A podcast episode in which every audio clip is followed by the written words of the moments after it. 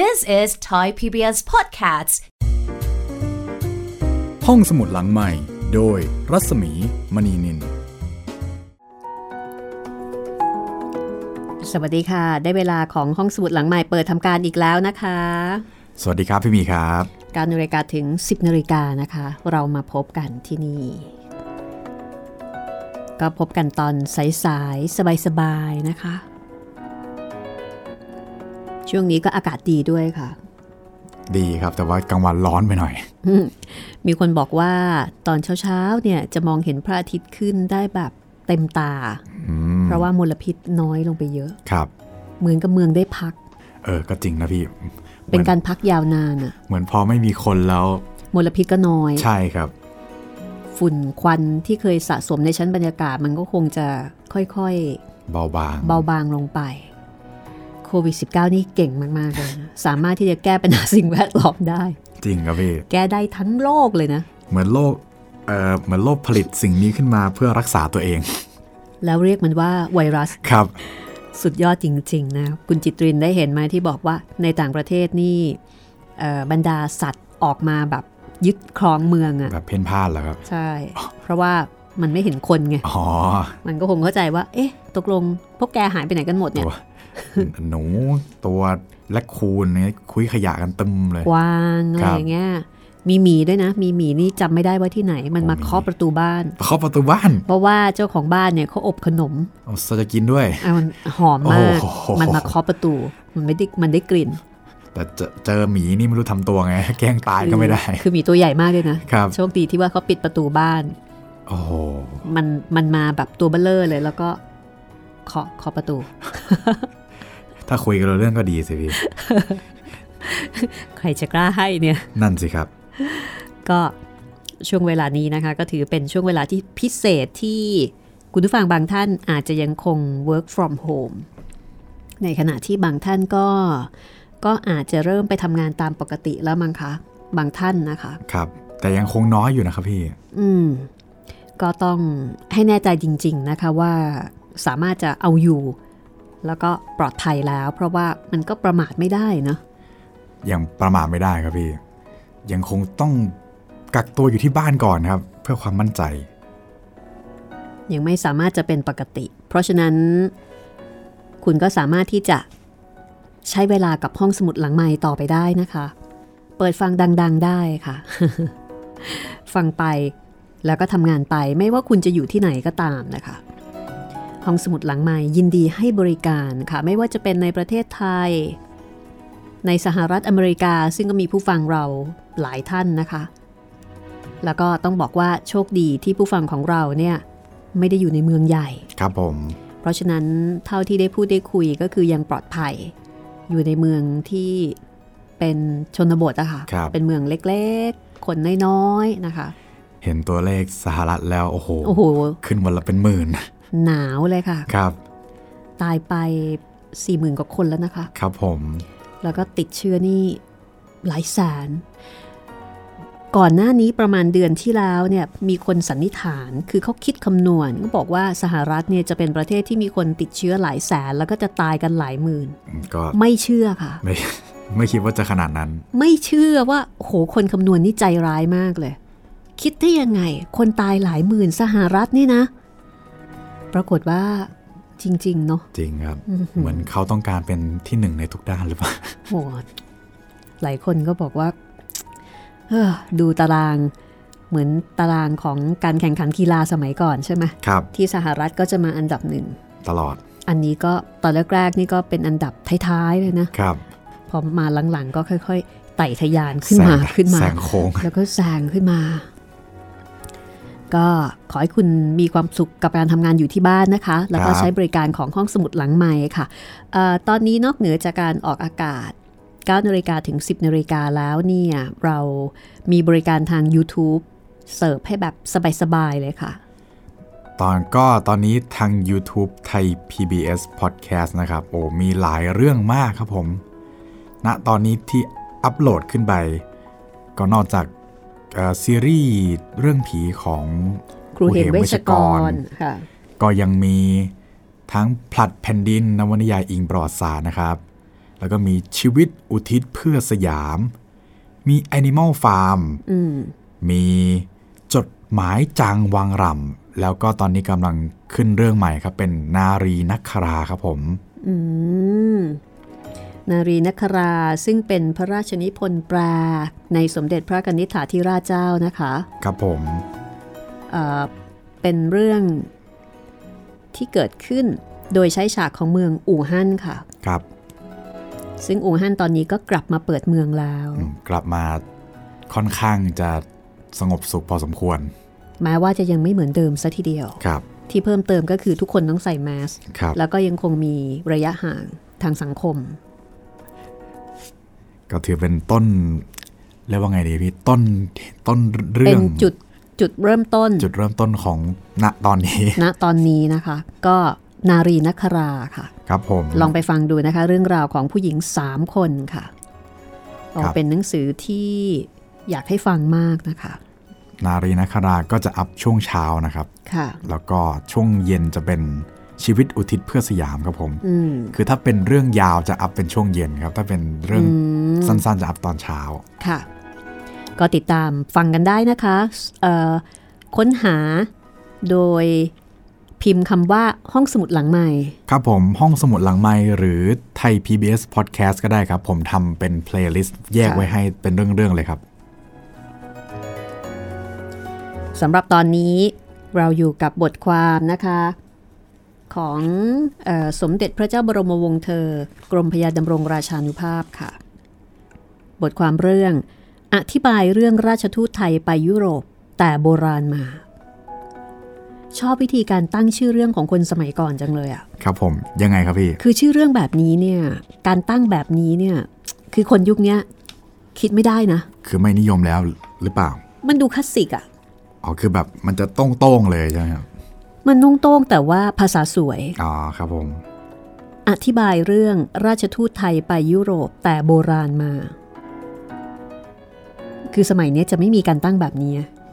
สมัยนี้ถ้าเกิดเป็นบทความทางวิชาการก็จะออกแนวแบบแข็งๆอะวิชาการวิชาการอืมแบบอาจจะมีเชิงตั้งคำถามหรือเปล่าอ่าให้มีคำยากๆ ปรากฏการณ์ครับเอ่อบริบท อิทธิพล ความสำคัญอะไรอย่างเงี้ย เห็นแล้วก็อีแล้ว เออมันก็จะแบบเป็นวิชาการแต่อันนี้ราชทูตไทยไปยุโรปแต่โบราณมาครับ มีความสวยงามนะคะ คือภาษาภาษาสวยมาก และง่ายด้วยค่ะ แล้วก็เข้าใจเลยว่าอ๋อออย่างนี้นี่เอง หมายถึงเรื่องนี้นะ วันนี้ก็จะเป็นตอนที่สองค่ะ ลองมาฟังกันต่อนะคะ ซึ่งกรมสมเด็จกรมอ่า สมเด็จพระเจ้าบรมวงศ์เธอ กรมพยาดำรงราชานุภาพนี่ท่านก็เขียนเล่าแบบง่ายๆนะคะทำให้เราได้เข้าใจธรรมเนียมของทูตในสมัยนั้น ทูตไทย ทูตฝรั่ง หรือว่าทูตจีน ทูตประเทศอื่นๆเขามีธรรมเนียมที่ยึดถือกันอย่างไรวันนี้นะคะก็จะพาไปอ่านบทความกันอีกครั้งหนึ่ง เป็นตอนที่ 2 ค่ะ เป็นตอนที่ 2 ของบทความนะคะ แต่ว่าเป็นตอนที่ 37 กับซีรีส์จดหมายเหตุโกษาปานไปฝรั่งเศสนะคะ บทความนี้เป็นภาคผนวกตอนท้ายของหนังสือเล่มนี้ ซึ่งจัดพิมพ์โดยสำนักพิมพ์สีปัญญาค่ะ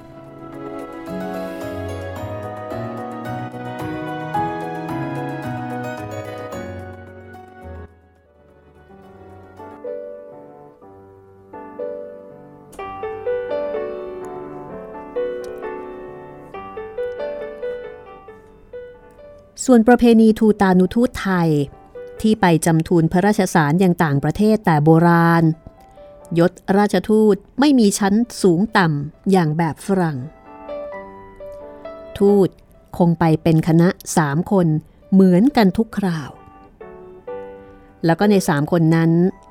ก็จะแบ่งเป็นราชทูตคนหนึ่ง อุปทูตคนหนึ่ง ตรีทูตคนหนึ่ง นับเป็นทูตด้วยกันทั้งสามคน บรรดาศักดิ์ราชทูตตามที่ปรากฏในจดหมายเหตุครั้งกรุงเก่า เป็นชั้นออกพระเป็นอย่างสูง ก็คือออกพระวิสุทธิสุนทรนะโกษาปานซึ่งเป็น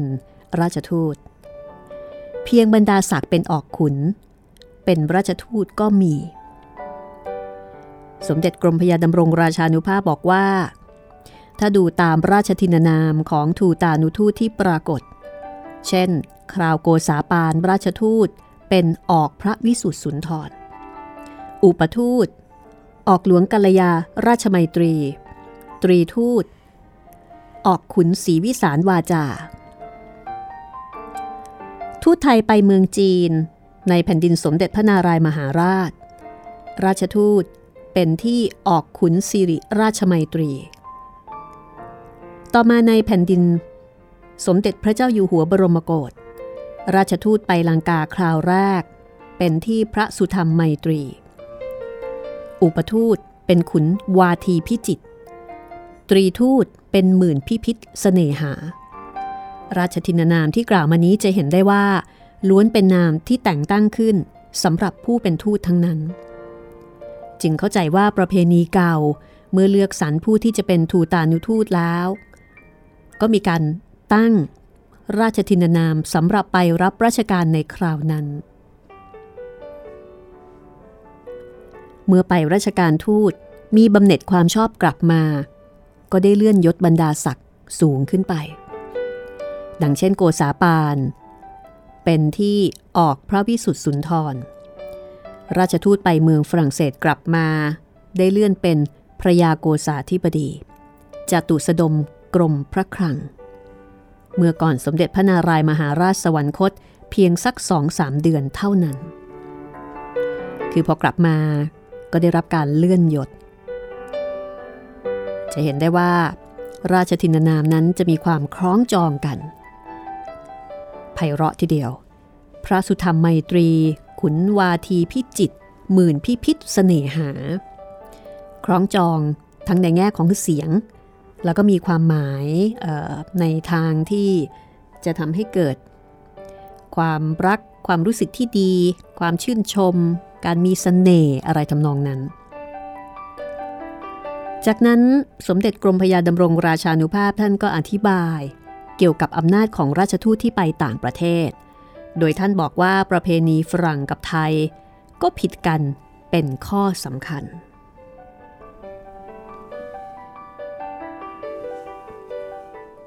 ข้างประเพณีฝรั่ง การที่พูดจาว่าขานอย่างใดในกิจที่ไปนั้นมอบไปในราชทูตเสร็จ แจ้งไปในพระราชสาร แต่ว่าถ้าราชทูตจะพูดจาว่ากล่าวประการใด ขอให้ถือว่า เหมือนเป็นพระวาจาของพระเจ้าแผ่นดินประเทศโน้นตรัส เชื่อฟังได้ดุดกัน แต่ฝ่ายประเพณีทูตของไทย กิจการอันใด ที่จะว่ากล่าวกับประเทศโน้น เสนาบดีมีสุภาอักษรให้ราชทูตถือไป ถึงเสนาบดีประเทศโน้นในคราเดียว กับที่ทูตเชิญพระราชสารไป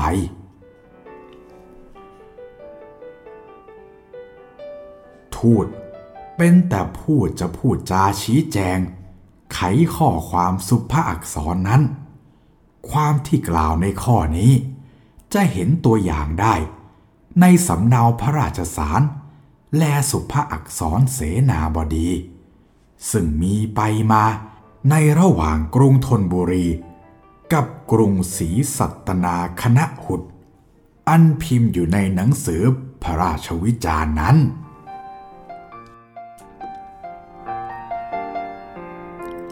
จากนั้น สมเด็จกรมพยาดำรง ท่านก็อธิบายเกี่ยวกับประเพณีการรับทูตต่างประเทศ บอกว่าตามที่สังเกตเห็นในจดหมายเหตุครั้งกรุงเก่า ตั้งแต่ทูตเข้ามาถึงพระราชอาณาเขต การกินอยู่เลี้ยงดูเป็นของหลวงทั้งสิ้น เห็นจะเป็นด้วยเหตุนี้ จึงเรียกว่า แขกเมือง เมื่อมีทูตเข้ามาถึงโดยเฉพาะที่เป็นราชทูตจำทูลพระราชสาร ก็จะต้องให้ทูตพักรออยู่ที่ปลายแดนก่อน เพื่อตระเตรียมการรับรองหลายหลายวัน ถ้าทูตมาทางทะเล ก็ต้องคอยอยู่ที่ปากน้ำเพราะว่าทางในกรุงจะต้องจัดเรือกระบวน ลงไปแห่พระราชสารแล้วก็รับทูตานุทูตขึ้นมา แล้วก็จะต้องจัดหอพระราชสาร และที่ พำนักของทูตตามระยะทาง คือที่เมืองสมุทรปราการแห่งหนึ่ง ที่เมืองพระประแดงแห่งหนึ่ง ที่เมืองธนบุรีแห่งหนึ่ง ที่เมืองนนทบุรีแห่งหนึ่ง ที่เมืองปทุมธานีแห่งหนึ่ง ที่ขนอนหลวงใต้วัดโปรดสัตว์อีกแห่งหนึ่งคำว่าขนอนนี่ก็หมายความถึงด่าน การตั้งด่านทำนองนั้น ในเวลาที่ทูตคอยอยู่ที่ปากน้ำนั้นก็จะมีเจ้าพนักงานลงไปเยี่ยมเยียน ไปดูแล ส่งสิ่งของสเสบียงอาหารไปเลี้ยงดู คือยังเข้ามาในเมืองไม่ได้ ครั้นเมื่อรับขึ้นมาถึงที่สำนักหรือว่าที่พำนักตามระยะทาง ก็จะมีข้าราชการไปต้อนรับทักทายทุกระยะ จนถึงขนอนหลวงหรือว่าด่านหลวงที่ใต้วัดโปรดสัตว์ ถึงที่นั่นแล้วก่อนจะเข้าไปในกรุง ทูตจะต้องคอยอยู่ที่ด่านหลวงนั้นอีกหลายวัน เพราะว่าจะต้องแปลพระราชสารและสุภาอักษร ตรวจทำบัญชี สิ่งของเครื่องราชบรรณาการ แล้วก็ตระเตรียมตกแต่งถนนหนทางในพระนครเพื่อรับแขกเมือง แล้วก็จะต้องหาเลิกเลิกวันดีที่พระมหากษัตริย์จะเสด็จออกรับแขกเมืองด้วย เมื่อถึงกำหนดจึงจัดเรือกระบวนแห่ พร้อมด้วยเรือข้าราชการเป็นกระบวนใหญ่ ลงมารับพระราชสาร ทั้งคณะทูตานุทูต และเครื่องราชบรรณาการ แล้วก็จะมีการแห่เข้าไปในพระนครไปขึ้นที่ท่าประตูชัย ซึ่งอยู่ตรงข้ามวัดพุทธไทยสวรรค์ และเชิญพระราชสารขึ้นราชรถทูตานุทูตขึ้นเสลียงบ้าง คานหามบ้าง ขี่ม้าบ้าง อันนี้ก็แล้วแต่ตามควรแก่บรรดาศักดิ์ มีกระบวนช้างม้าและพลเดินเท้าแห่ไปยังพระราชวัง ให้ราชทูตพักคอยเฝ้าที่ศาลาลูกขุน ทูตลังกาว่าเวลาเมื่อ ทูตคอยอยู่ที่ศาลาลูกขุน มีพนักงานนำดอกไม้มงคลมาพระราชทานราชทูต แต่ทูตฝรั่ง ไม่มี การเสด็จออกรับแขกเมือง ถวายพระราชสาร เป็นการเต็มยศใหญ่ มียืนช้างยืนม้า แล้วก็ มีทหารนั่งกันระบาด ที่สนามในพระราชวังหลายกองจำนวนคนนับพัน แม้ชาวต่างประเทศแขกฝรั่งจีนจาม ที่เข้ามาพึ่งพระบรมโพธิสมภารก็เป่าร้องให้แต่งตัวเป็นสง่าราศี พากันมาประชุมที่สนามในเพื่อคอยรับแขกเมืองด้วย แต่ที่เสด็จออกรับแขกเมืองนั้น ต่างกันเป็นสองอย่าง เสด็จออกสีหบัญชรให้แขกเมืองเข้าเฝ้าในท้องพระโรงอย่างหนึ่ง เสด็จออกมุกเด็ดให้แขกเมืองเฝ้าที่ชาลาหน้าพระที่นั่งอย่างหนึ่ง ตอนที่ทูตฝรั่งเศสเข้ามาในแผ่นดินสมเด็จพระนารายมหาราช ทูตเข้าเฝ้าในท้องพระโรง แต่เมื่อทูตลังกาเข้ามาเมื่อในแผ่นดินสมเด็จพระเจ้าอยู่หัวบรมโกศตามที่กล่าวไว้ในจดหมายเหตุของราชทูต ครั้งนั้นเสด็จออกมุกเด็ดพระที่นั่งสันเพชรปราศาสตร์โดยราชทูต เฝ้าที่ชาลาหน้าพระที่นั่ง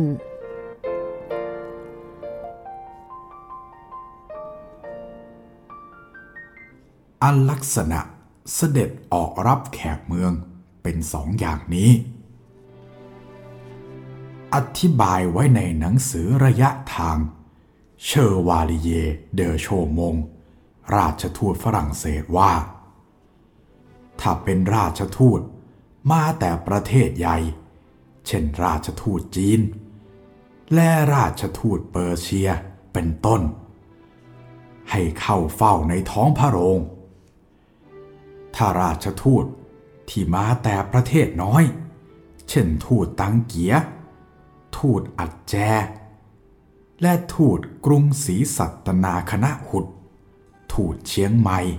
เสด็จออกที่มุกเด็ด ความที่กล่าวนี้จะถูกผิดอย่างไร ไม่พบหลักฐานที่จะสอบสวน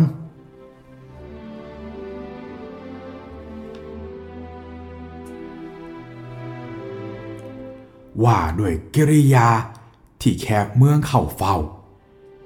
มีกล่าวชี้แจงไว้ในหนังสือ จดหมายเหตุราชทูตฝรั่งเศส เข้ามาครั้งสมเด็จพระนารายมหาราชละเอียดละออ โดยว่าเมื่อทูตฝรั่งเศสเข้ามาครั้งแรก เวลาพักรออยู่ที่ขนอนหลวง ราชทูต ถามถึงขนบธรรมเนียมที่จะเข้าเฝ้า เจ้าพนักงานกำกับทูตชี้แจงให้ฟัง ราชทูตฝรั่งเศส ไม่พอใจในขนบธรรมเนียมบางอย่าง ร้องขอให้แก้ไข จึงโปรดให้เจ้าพระยาวิเชยน ไปปรึกษาหารือกันแล้ว ราชทูตฝรั่งเศสจึงได้เข้าเฝ้า ประเพณีทูตเข้าเฝ้าอย่างเดิมตามที่ทูตฝรั่งเศสพรรณนาไว้นั้น เมื่อไปถึงพระราชวังแล้ว ทูตจะต้องพักคออยู่ที่ศาลาลูกขุนใน ครั้นจวนเสด็จออก เจ้าพนักงานกรมวังกับกรมท่าพาทูตเข้าไปพักอยู่ที่ทิมดาบแห่งหนึ่งในบริเวณพระมหาปราสาทเจ้าประเทศราชและขุนนางผู้ใหญ่เข้าไปคอยเฝ้าอยู่ในท้องพระโรงหมอบเป็นสองฝ่าย ตั้งเครื่องยศ สำหรับตัวทุกคน ขุนนางชั้นรองลงมา หมอบอยู่ที่ทิมคดหน้าพระมหาปราศาสตร์ครั้นเวลาเสด็จออกพอสุดเสียงประโคมแล้ว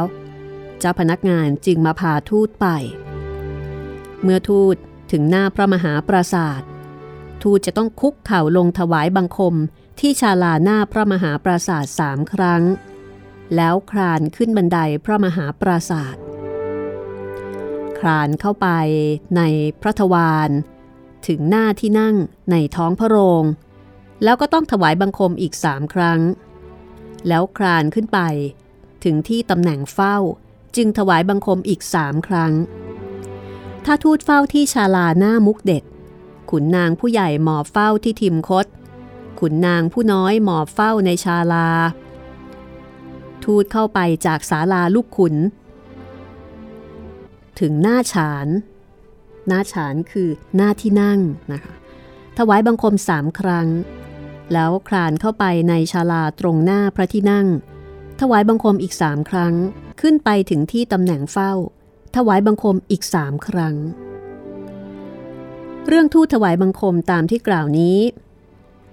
สมเด็จกรมพยาดำรงราชานุภาพบอกว่าพิเคราะห์ดูเห็นว่า กิริยาแสดงความนอบน้อมของชาวประเทศทางตะวันออก เป็นทำนองเดียวกันทุกประเทศคือคล้ายๆกัน นั่นคือ มักจะอยู่ในท่าคุกเข่า ลงก้มกราบ ซึ่งก็นับว่าเป็นอันถวายบังคมเหมือนกัน คือคล้ายๆกันแม้ว่าจะแตกต่างในรายละเอียด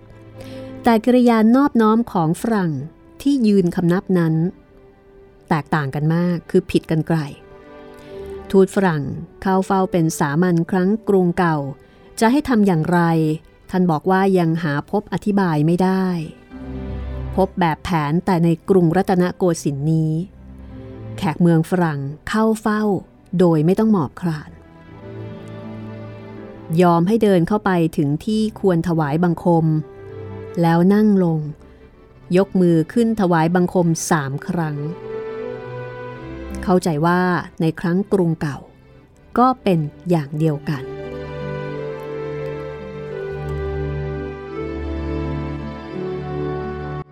เดี๋ยวตอนหน้านะคะ จะมีแบบแผนทางเมืองพม่า ในเรื่องการเข้าเฝ้าของทูตฝรั่ง อันนี้ก็น่าสนใจนะคะว่า ฝรั่งไปที่นั่น ไปในราชสำนักของพม่าจะเป็นอย่างไร สักครู่ค่ะ This is Thai PBS Podcasts. ห้องสมุดหลังใหม่ โดยรัศมีมณีนิน และนั่นก็คือเรื่องของแบบแผน การเอ่อเข้าเฝ้าถวายพระราชสารนะคะ ก็แตกต่างกันเยอะเลยทีเดียว เยอะมากเลยครับพี่เอ่อเข้าใจว่าตอนที่ทูตฝรั่งมากรุงศรีอยุธยาเนี่ย น่าจะมีการเจรจา น่าจะมีการแบบไม่ยอม อืม หรือว่าแข็งแข็งขืนอะไรทำนองเนี้ยว่าไม่ฉันจะไม่ยอม ถ้าอย่างนี้หมอไม่บนะกราบเอออย่างเงี้ยฉันไม่เอาครับ แล้วก็เข้าใจว่าทางฝั่งไทยเนี่ยบรรดาขุนนางทั้งหลายนี่ก็คงคงกระอักกระอ่วนแล้วคงแบบหัวฟัดหัวเวียงอยู่ เออ แล้วก็เอ๊ะเอายังไงดีจะไปทูล ก็เกรงว่าจะมีความผิด แต่ครั้นจะยอมตามไอ้ฝรั่งนี่แหมมันก็เกินไปคือคงคงเป็นเรื่องของการเจรจาต่อรองกันครับขนาดใหญ่เลยทีเดียว แต่ในที่สุดก็ต้องมีอารมณ์อร่วยกันครับ กลายเป็นเขาไม่หลิวตาตามเรา เราต้อง เราต้องทำป็นยอมปิดตาทำเป็นไม่เห็นนะอ่าต้องยอมปิดตาบางบางอย่างครับ แต่ในตอนที่สมเด็จพระนารายณ์รับพระราชสารของเดอโชมองเนี่ย อันนี้ฝรั่งก็เขียนเอาไว้เลยว่า คือเขาค่อนข้างชื่นชม สมเด็จพระนารายณ์ในตอนนั้น ครับ เพราะว่าเดอโชมองเนี่ย ทำเป็นคือเหมือนกับจะเป็นการบังคับให้พระนารายณ์เนี่ยโน้มพระองค์ลงมารับอืมซึ่งในความเป็นจริงไอตัวที่ใส่พระราชสารเนี่ยคือเหมือนกับเป็นไม้ไม้แล้วก็มีมีพานอยู่ข้างบน คือให้มันยื่น มันสามารถจะยื่นไปข้างบนได้อ๋อเพราะว่าตอนแรกเลยโดยเดอชมองเนี่ยไม่ยอมที่จะหมอบหมอบถวาย แต่บอกว่าจะ จะถวายด้วยมือเองครับอ่าทางนี้ก็โอเคก็ยอมว่าถ้างั้นเนี่ยก็จะใช้พานแล้วก็มีด้ามจับอืมแล้วก็ยื่นไปก็ละกันในเมื่อถ้าคุณไม่ยอมหมอบกราบ คุณจะยืนถวายอืมคุณก็ต้องใช้อันนี้ เดชมองก็ไม่ยอมฉูขึ้นไปอะทำเป็นลดต่ำนึกออกไหมนึกออกครับพี่และทีนี้ลดต่ำลงพระนารายณ์เนี่ยก็ต้องโน้มพระองค์ลงมา รับทั้งที่จริงๆเนี่ยยื่นขึ้นไปได้ ถ้ายื่นขึ้นไปพระองค์ท่านก็จะรับแบบ สบายๆ ในระดับที่ยื่นมานิดเดียวครับ ในขณะที่คอนสแตนตินฟอลคอนเจ้าพระยาวิชาเยนทร์ ซึ่งหมอบอยู่ตรงหน้าครับ ก็พยายามชี้โบ๊ชี้เบ๊พยายามตะโกนบอกเดอโชมองว่า ชูขึ้นสิชูขึ้นสิเดอโชมองก็ทำเป็นแบบอะไรไม่รู้เรื่องไม่รู้ไม่ชี้ ไม่รู้ร้อน แล้วก็ยังคงงอแขนแบบไม่ ฉันไม่ชู ฉันจะตั้งอยู่ตรงเนี้ย อยากได้ก็ต้องอืมก้มลงมารับ แต่ปรากฏว่าสมเด็จพระนารายณ์ทรงพระสวน บรรยากาศก็เลยคลี่คลายทรงพระสวนแล้วก็ทรงก้มพระองค์มารับถ้าพระองค์ไม่ได้ว่าอะไร ถ้าพระองค์กริ้วนี่คง ถ้าเป็นเรื่องใหญ่เอ่อพระเจ้าเสือ โอ้ตายแน่ ถ้าเป็นพระเพทราชา คง อันนี้คงเป็นเรื่องคอขาดแน่นอน คงเป็นเรื่อง ครับ แต่ว่าเป็นสมเด็จพระนารายณ์ซึ่งพระองค์ค่อนข้างจะมีอีกบุคลิกหนึ่งครับซึ่งเปิดรับ แล้วก็เหมือนกับพระองค์ยอมรับในความแตกต่างครับ ก็อันนี้ก็เป็นวีรกรรมของเดอโชมองนะคะ แล้วก็มีภาพลายเส้นที่เขียนเอาไว้อืมในภาพลายเส้นเนี่ยเราจะเห็นเลยว่าคนที่เดือดร้อนที่สุดเนี่ยคือวิชาเยนทร์ฟอลคอนเพราะว่าเป็นฝรั่งครับ เป็นคนที่ติดต่อสื่อสารได้ แล้วก็เป็นคนประสานงาน เดือดร้อนที่สุดนะคะ เพราะว่าหมอบอยู่แล้วก็ต้องผงกหัวขึ้นมาแล้วเฮ้ยชูขึ้นชูขึ้น หวาดเสียวเหลือเกิน กลัวกลัวตาจะทูตคงไม่เป็นไรแล้วครับ แต่ฟอลคอนเนี่ยเสียวใช่แม้ว่าจะเป็นคนโปรดในช่วงนั้นก็ตามนะคะ ทีนี้เดี๋ยวเราจะไปดูแบบแผนทางเมืองพม่าค่ะ ว่าจะเป็นอย่างไรนะคะซึ่งเอ่อสมเด็จกรมพระยาดำรงราชานุภาพพระองค์ท่านก็เขียนเอาไว้เกี่ยวกับแบบแผนของพม่า ด้วย เพราะว่าเอ่อทางพม่านี่ก็มี ก็มีปัญหาเหมือนกัน เกี่ยวกับเรื่องของขนบธรรมเนียมความเชื่อ พม่านี่ออกจะอารุ่มอร่วยน้อยกว่าของเราอีกนะคะอ๋อคือเจอปัญหาเรื่องความแตกต่างนี้เหมือนกันเพราะฝรั่งก็ไม่ยอมครับตอนนี้คุณกำลังติดตามบทความนะคะ อธิบายเรื่องราชทูตไทยไปยุโรปแต่นานมาโดยสมเด็จพระเจ้าบรมวงศ์เธอกรมพยาดำรงราชานุภาพค่ะ ชวนคุณอ่านบทความทางประวัติศาสตร์นะคะ แต่ว่าเป็นการอ่านไปเล่าไปนะคะ ก็ลองติดตามกันค่ะ จะพยายามทำให้เป็นเรื่องสนุกสนุกผ่อนคลายแล้วก็ได้ความรู้ไปด้วยนะคะ คือจะว่าไปสมเด็จกรมดำรงพระองค์ก็เขียนแบบเล่าให้ฟัง อ่านไม่ยาก และขณะเดียวกันก็มองเห็นภาพความแตกต่าง ขนบธรรมเนียมประเพณีที่ไม่เหมือนกัน เอาละค่ะ เดี๋ยวเราไปกันต่อเลยนะคะ กับบทความที่เหมือนกับว่าจะพาเราไปเรียนรู้ธรรมเนียมพิธีการการทูตนะคะ ซึ่งคนที่จะมาเป็นทูตนี่ต้องเป็นคนที่มีบุคลิกเฉพาะนะ มันมันสอนกันไม่ได้นะครับเรื่องเนี้ย สอนได้ไหมคืออาจจะสอนบางอย่างอ่าได้ใช่ใช่บอกบอกขั้นตอนได้ครับแต่ว่าในเรื่องของบุคลิก ทัศนคติ หรือว่าเขาเรียกว่าอะไรอะปฏิภาณไหวพริบครับ แล้วบุคลิกอะอันเนี้ยมันมันสอนยากมันสอนยากเหมือนกันนะครับ คือบางคนเนี่ยเหมือนกับ born to be ครับ มีบุคลิกบางอย่างที่มีเสน่ห์น่ารัก ใครเห็นก็รู้สึกเออรู้สึกดี แต่ในขณะที่บางคนเนี่ยมีบุคลิกตรงกันข้าม ไปที่ไหนก็มีมีแต่คนหมั่นไส้ไม่ชอบหน้า มันช่วยไม่ได้จริงๆนะครับทั้งทั้งพี่ที่บางทีเนี่ยก็อาจจะไม่ได้อาจเป็นจะไม่ได้ทำอะไร ใช่ครับ มันมีอะ มันมีอยู่ มันเป็นเรื่องของบุคลิกแล้วก็คลื่นหรือว่าอะไรบางอย่าง เพราะฉะนั้นคนที่เป็นทูตนี่จะต้องมีบุคลิกที่น่ารักเอ่อน่าพูดคุยด้วย ยิ้มแย้มแจ่มใส แต่ขณะเดียวกันก็ต้องมีจุดยืนของตัวเองใช่ไหมครับ มีความมั่นคงในแนวคิด นโยบายอะไรบางอย่าง รักษาผลประโยชน์ ด้วยความนุ่มนวลสุภาพโอ้ยากเนาะยากเลยครับพี่ ไม่ง่ายเลย แล้วก็ต้องต่อรองในฐานะที่เป็นตัวแทนของประเทศด้วย ซึ่งทั้งบททั้งหลายทั้งปวง โกษาปานเนี่ยมีครบเลยทำหน้าที่ได้ดีมากนะคะอะลองกลับไปที่บทความนี้ กับเรื่องแบบแผนทางเมืองพม่าบ้างค่ะ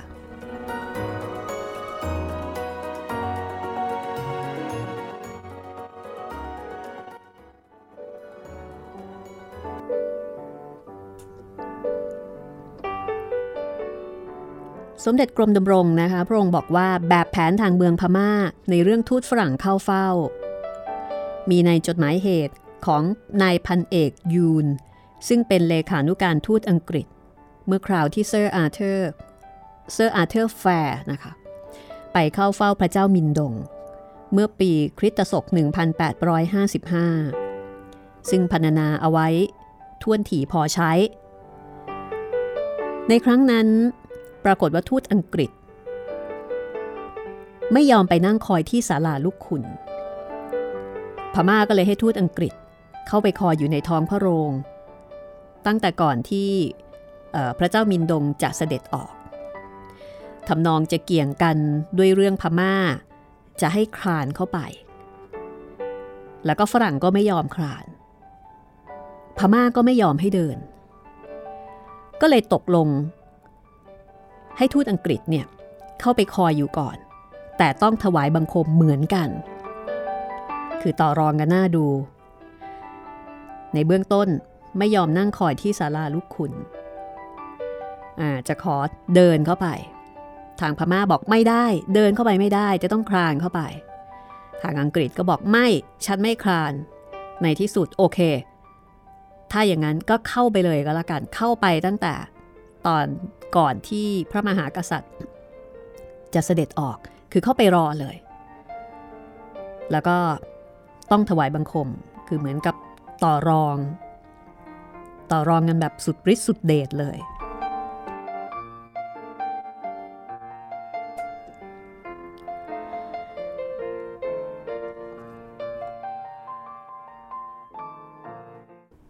ลักษณะถวายพระราชสาร โดยปกตินั้น ทูตไม่ได้ถวายต่อพระหัตถ์เวลาทูตเข้าเฝ้า ตั้งพระราชสารกับเครื่องราชบรรณาการไว้ข้างหน้าทูต ครั้นทูตเข้าไปถึงที่เฝ้า ถ้าเป็นทูตจีน แขก ฝรั่งโกษาธิบดีทูลเบิก ถ้าเป็นทูตลาว จะเป็นมหาไทย หรือโกษาธิบดีทูลเบิก ข้อนี้สงสัยอยู่ เมื่อทูลเบิกแล้ว จึงมีพระราชปฏิสันฐาน ลักษณะพระราชปฏิสันฐานทูต ก็มีแบบโบราณ ว่าทรงปฏิสันฐานสามนัดเป็นธรรมเนียม แลเป็นธรรมเนียมลงไป จนถึงข้อความของพระราชปฏิสันฐาน คือดำรัสถามว่า พระเจ้าแผ่นดินฝ่ายโน้น กับทั้งพระราชวงศ์ทรงสบายดีอยู่หรือนัดหนึ่งว่าทูตานุทูตเดินทางมาสะดวกดีอยู่หรือ เดินทางมาช้านานเท่าใดจึงมาถึงนัดหนึ่ง ว่าประเทศโน้น ฝนฟ้าตกต้องตามฤดูกาลบ้านเมืองมีความสุขสมบูรณ์ ไพร่บ้านพลเมืองมีความสุขอยู่หรือนัดหนึ่ง แบบพระราชปฏิสันฐานอย่างนี้ เข้าใจกันซึมซาบมาแต่ก่อน จนอาจจะแต่งลงเป็นบทเสภา เมื่อสมเด็จพระพันวษา เสด็จออกรับทูตล้านช้างได้ดังนี้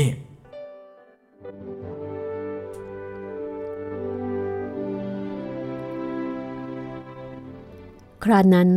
พระองค์ผู้ทรงเดชชำเลืองพระเนตรผายผัน เห็นราชทูตมาถวายบังคมคัน กับทั้งเครื่องสุวรรณบรรณา จึงตรัสประพาสปราศัย มาในป่าไม้ใบหนา กี่วันจึงถึงพระพารา มันราคายากง่ายประการใด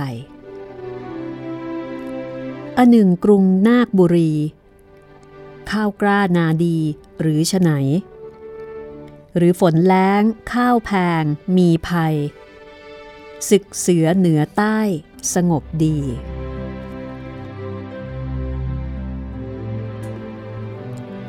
ทั้งองค์พระเจ้าเวียงจันทร์ทรงทันเป็นสุขเกษมสี ไม่มีโรคายายี อยู่ดีหรืออย่างไรในเวียงจันทร์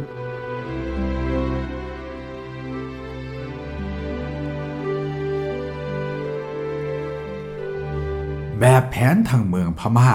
ยิ่งหนักมือไป ถึงพระเจ้าแผ่นดินไม่ต้องมีรับสั่งว่ากะไร เพียง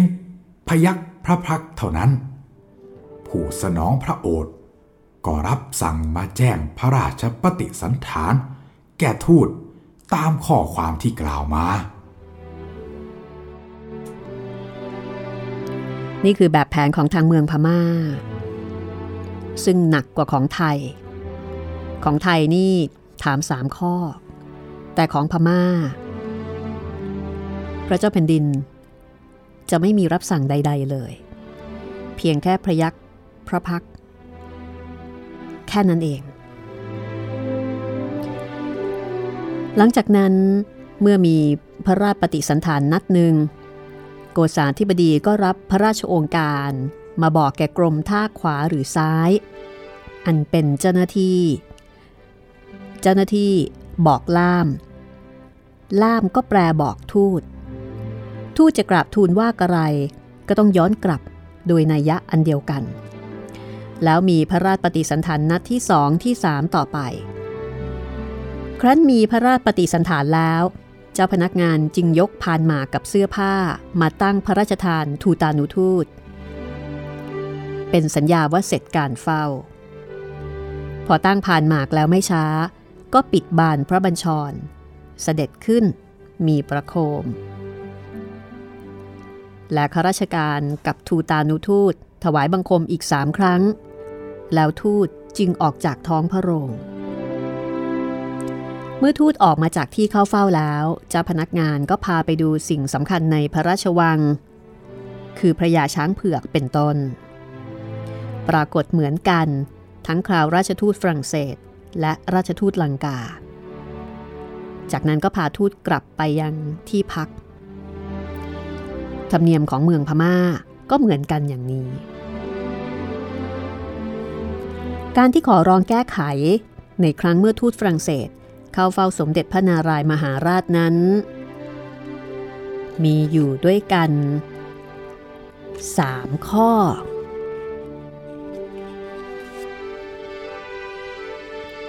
ข้อที่1ขอให้ขุนนางนายเรือรบกับพวกบาทหลวงได้เข้าเฝ้าด้วย ได้รับอนุญาตให้พวกนั้นเข้าไปนั่งคอยเฝ้าอยู่ในท้องพระโรงกับขุนนางไทยตั้งแต่ก่อนเสด็จออก แต่ว่าไม่ได้เข้าไปพร้อมกับทูต เพราะโดยตำแหน่งไม่นับว่าเป็นทูต ข้อที่สอง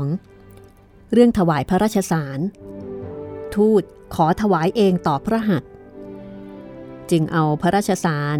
ไว้ให้บาทหลวงเดอซัวซี เชิญเข้ามากับตัวทูต ครั้นถึงในท้องพระโรง ราชทูตจึงรับผ่านพระราชสาร ถือเข้าไปถวายที่พระบัญชร ปรากฏในจดหมายเหตุของทูตว่าพระบัญชรสูง ทูตส่งถวายไม่ถึงสมเด็จพระนารายณ์พระองค์ต้องชะโงกพระองค์ออกมารับพระราชสาร ด้วยไม่เคยมีประเพณีถวายพระราชสารเช่นนั้นมาแต่ก่อน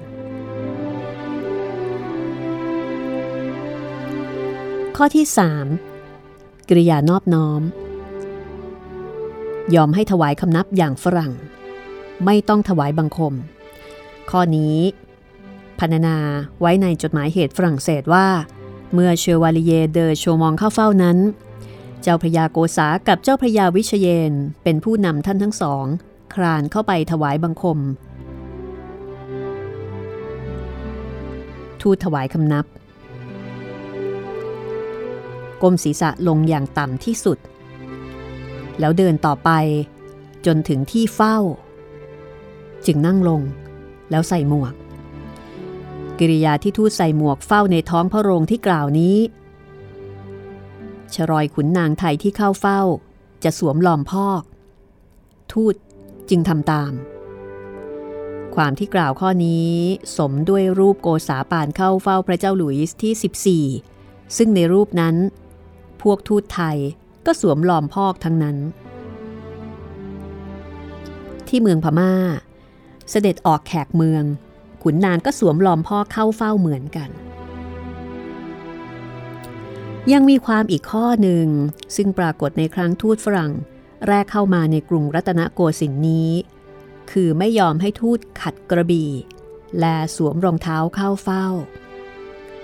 ประเพณีอันนี้ก็เห็นจะมีมาแต่ครั้งกรุงเก่า เมืองพม่าก็ห้ามอย่างเดียวกันด้วยเป็นการฝ่าฝืนประเพณีบ้านเมืองในสมัยนั้น เข้าใจว่า วกทูตฝรั่งเศส จะได้รับยกเว้นข้อนี้ด้วย อีกประการหนึ่ง เสื้อผ้าที่สมเด็จพระนารายณ์พระราชทานทูตฝรั่งเศสนั้น กล่าวในจดหมายเหตุของทูตว่า ครั้งนั้นโปรดให้ยักเยื้องธรรมเนียมเก่า ต่อทูตเฝ้าแล้ว จึงให้ข้าราชการนำแพรและผ้าอย่างดี ไปพระราชทานอย่างที่พัก เจ้าพนักงานแจ้งกระแสรับสั่งว่า ทูตมาแต่เมืองหนาว มาถึงเมืองนี้เป็นเมืองร้อน จึงโปรดให้นำแพรผ้ามาพระราชทาน ให้ทำเครื่องแต่งตัวให้สบาย ครั้นจะตัดทำเป็นเครื่องแต่งตัวมาให้เสร็จ ก็เกรงจะไม่ถูกใจทูต ให้ทำเอาตามใจ ตามความที่ปรากฏดังกล่าวมานี้เข้าใจได้ว่า เสื้อผ้าที่พระราชทานแขกเมืองซึ่งยังมีเป็นธรรมเนียมมาจนถึงกรุงรัตนโกสินทร์นี้ ที่จริงเป็นของพระราชทาน ให้แขกเมืองใช้เวลาแขกเมืองอยู่ในกรุง มิใช่พระราชทานให้ไปใช้สอยในบ้านเมืองของตน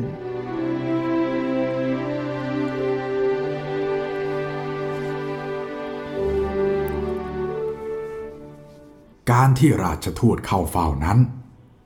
เฝ้าเสด็จออกเต็มยศใหญ่แต่สองคราว คือเฝ้าเมื่อมาถึง ดังพันนามาแล้วคราวหนึ่ง เฝ้าเมื่อทูลลาจะกลับไปบ้านเมืองอีกคราวหนึ่ง แต่ในเวลาทูตพักอยู่ในกรุง ยังได้เข้าเฝ้าเวลาอื่นอีก ตามแต่กิจที่จะโปรดให้เข้าเฝ้าเป็นพิเศษ เช่นทูตลังกา ได้เข้าเฝ้าที่พระที่นั่งทรงปืน เมื่อสมเด็จพระเจ้าอยู่หัวบรมโกศ เสด็จออกทอดพระเนตร เครื่องราชบรรณาการ ที่จะจัดส่งไปลังกานั้นเป็นต้น ราชทูตฝรั่งเศส เข้ามาคราวแรก ครั้งแผ่นดินสมเด็จพระนาราย ก็ได้เข้าเฝ้าในกรุงศรีอยุธยาอีกคราวหนึ่ง เฝ้าแล้ว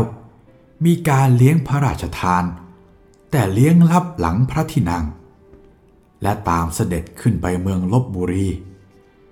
ได้เฝ้าที่พระราชวังและที่ตำหนัก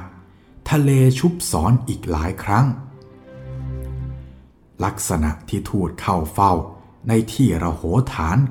ครั้งแผ่นดินสมเด็จพระนารายนั้น ก็ว่าเสด็จออกที่พระบัญชร ทูตนั่งเฝ้าข้างนอก